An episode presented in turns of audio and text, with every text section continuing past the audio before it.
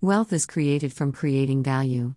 Organizations are respected when they create value for all their stakeholders at the same time. Customers must be seeing the value offered by the product or the service delivered by the company. Employees must find it attractive, rewarding, and fulfilling to work in the organization. Similarly, suppliers must see the value of working with the company in terms of business ethics, stability, and financial rewards. Business partners must find the company helping them achieve their goals as they work alongside the company in fulfilling the company's objectives and thus creating value mutually. Government and society at large need to experience the contribution of the company to the overall good. This is easier said than done for some of the drivers to deliver the value could be at cross purposes.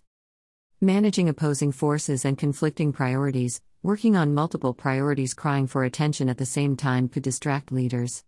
It is not easy and hence, only a handful of organizations can show resilience and stay relevant for decades. There must be a few things they are doing right. Customer centricity. Organizations flourish and the shareholders' wealth grows when there are customers who like the company's products and services. Leaders have to ensure that they are investing time in the market and listening to the developments around them. Customer behaviors and expectations are never static, moreover, the competitors are not sitting ducks. We witness changes all around us. We have to recognize this reality, and our teams have to accept the dynamic nature of the market realities. We have to be ready to make changes continuously. JP Morgan, DuPont, Colgate, Citigroup, Coca Cola, J.C. Penney, UPS, Boeing, Harley Davidson, Kraft, Kellogg's, and many more have been there for many decades. They have transformed their businesses, introduced new products and services, diversified into new geographies and customer segments, and adopted new practices to stay relevant. All of them have been able to deliver lasting value because they have kept their customers at the center of their business. They have continuously tracked what their customers would be excited about and delivered that without hurting the interest of the other stakeholders in the business. Innovation at the core.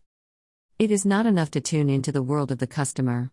The organization has to figure out ways of making meaning of those trends and putting those into action.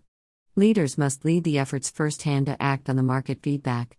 They have to comprehend these, analyze, and dedicate efforts to put these findings into action. Sometimes the business processes may have to be improved, the products and services may have to be revamped. Sometimes, they have to develop an altogether new product or service to make the most of the opportunity at hand. Value can be created and leveraged only when this is a continuous process and at the core. Leaders have to recognize and reward all efforts of innovation consistently all round year and make it a part of their culture.